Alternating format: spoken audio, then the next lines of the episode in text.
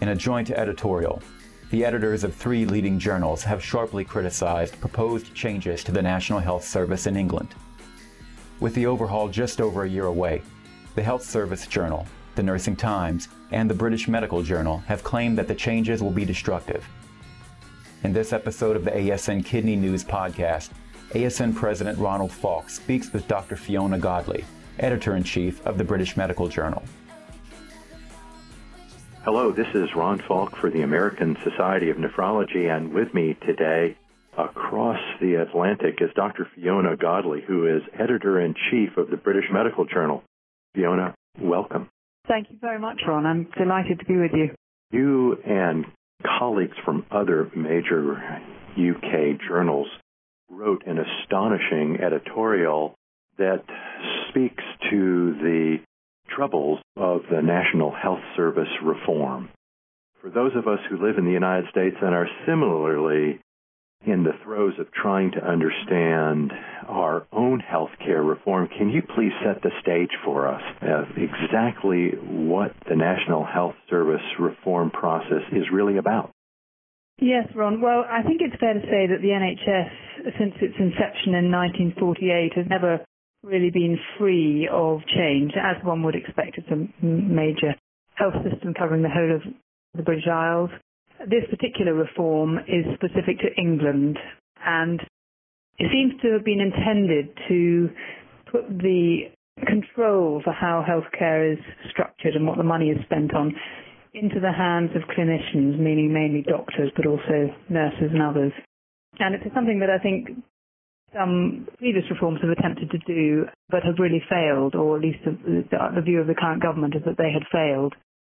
And in order to achieve this, the current government, having promised that they wouldn't do another major structural reorganisation, uh, has done exactly that, that they, they've really decided to remove some of the structures completely and invent new ones that are expected to take over the way in which our healthcare is purchased uh, and delivered. Help me for a minute as a as a typical American who really does not understand the National Health Service very well. The current structure is one in which the decisions at present are made by whom? Well, that's a very good question, Ron. I, I think it's fair to say that what we have in, in the U K is a, is a system where most health episodes, healthcare episodes, happen within primary care. So most people in the U K will have a G P, a general practitioner, a family doctor who will provide their care, and the budgets that support that care come from what we call primary care trusts. So that's an overarching body which, which effectively manages the budgets for a group of family doctor uh, organisations. Now, those primary care trusts are also responsible then for referring patients who need to go to hospital into the hospitals.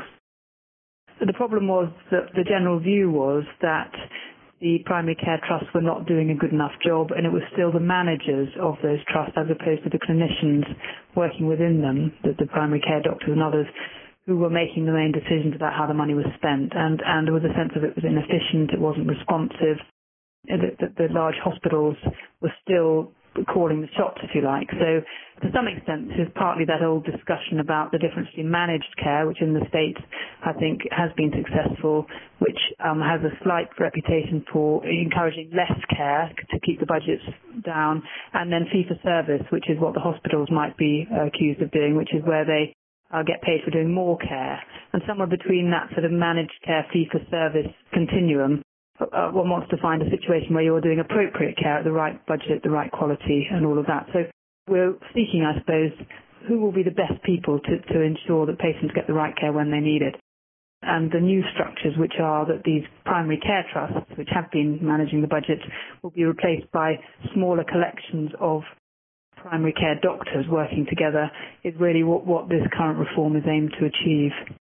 From an American view, many of us who are practicing physicians would find that reform almost a breath of fresh air, since a lot of our current practice is dictated not by what we as physicians or nurses or other providers think is needed on the ground or in the trenches, but rather by insurance companies and their medical directors or Medicare or Medicaid directors who really have no specific understanding about a specific patient uh, end up dictating the kind of care we can provide. So this reform strikes me, just on the surface of it, as perhaps putting control in the hands of those who may be most involved in assuring the best care of a specific patient. Is, is that wrong? You're reflecting the a sense of surprise and confusion that some politicians in the U K are, are expressing, that, you know, they're saying, well, we're offering to give the doctors um, much better, much greater control over how healthcare is structured and delivered, and they're, they're throwing it back in our faces, and why is that? And I can see that it would cause some confusion. Well, here are two things that worry the primary care doctors who are being asked to take on this new role. One is, do they have the right skill set? So a lot of the, a lot of the issues are around budgeting and planning and strategizing and those sorts of things, and they don't really necessarily have the right skill set. In addition to that, they don't want to be put in a position where their patient in front of them might think the clinical decision they're taking is not necessarily in that patient's best interests, but is in the interests of a wider population that that general practitioner has responsibility for. So if the G P says, I'm not going to give you this treatment, is that because the patient shouldn't have it, or because the, that particular group of G Ps can't afford it? There's almost a worry then of an inherent conflict of interest on the part of the primary provider. In other words, that the provider would ration care not because of what was needed for their patient, but because of whatever their bottom line was. Absolutely. And given the concomitant economic situation in the world, and in the U K is, is not escaping that, we know that we've got to save in the U K's health budget twenty billion dollars over the next four years. That's a four percent reduction in real terms, in terms of cost. And the G Ps, the primary care family doctors, think that they are being landed with a, what, what many are calling a poison chalice, where they will be the ones who will have to take the hit in terms of being able to offer patients less, uh, which is really, you might argue, a political decision. Now, that's not to say that there aren't many doctors in England who say that they welcome this change and they think they can make it work, and they think in particular that it, it might be a good lever for improving the quality of care. There's some extremely good doctors in the U K. There are also, as I'm sure in any country, some who are performing less well. And it's always been a problem as to how do you raise those less good doctors up to the level of the best. And the managers have tried it. Governments have various incentive schemes to try to do it. And it may be that if you put that uh, decision-making power amongst their peer group, that that might be a way of uh, shining a light on the less uh, illuminated corners of, of medical practice in the U K. So there are doctors who, who are saying they can't wait for this to happen, but I think going back to the editorial that we wrote, which was a bit of, a, of an unusual thing in a way for, for us and our colleagues to do, it was really to shine a light on the, on the process that is a cause of great concern. That, as I say, the government has said they wouldn't do a top-down restructuring. Everyone's exhausted by the previous one. Uh, and then they've done exactly that, pretty chaotic. They haven't brought the professions along with them. Patients don't know why these reforms are needed. They're proving to be very costly at a time when we need to save a lot of money. And a much better approach, many people agree, would have been a much more evolutionary, iterative approach rather than this big bang. That's really the heart and soul of what the editorial was about. And and what strikes me from just listening to you and reading your editorial is that those physicians and providers who are probably in larger groups and perhaps have M B As would be uh, eager to have this kind of reform and probably are ready for it. But I can imagine the vast majority of providers would really not be ready for it, and if it happens all at once, as it sounds from the editorial like it may, that would cause abundant chaos. Is that what you're really worried about? That's, I think, a major worry, that nobody quite knows how this will work, even those who are charged with delivering it at senior level. Some of the structures are not by any means agreed, certainly not in place. And we're doing this at a time when we are charged with with making really substantial savings across the board.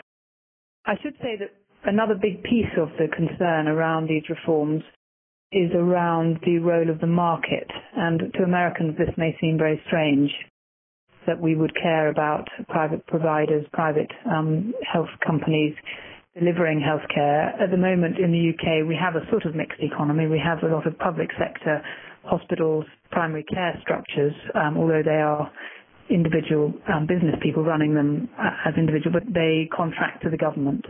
The new approach would have a, a greater contribution uh, from the private sector, both in primary care and in hospital care.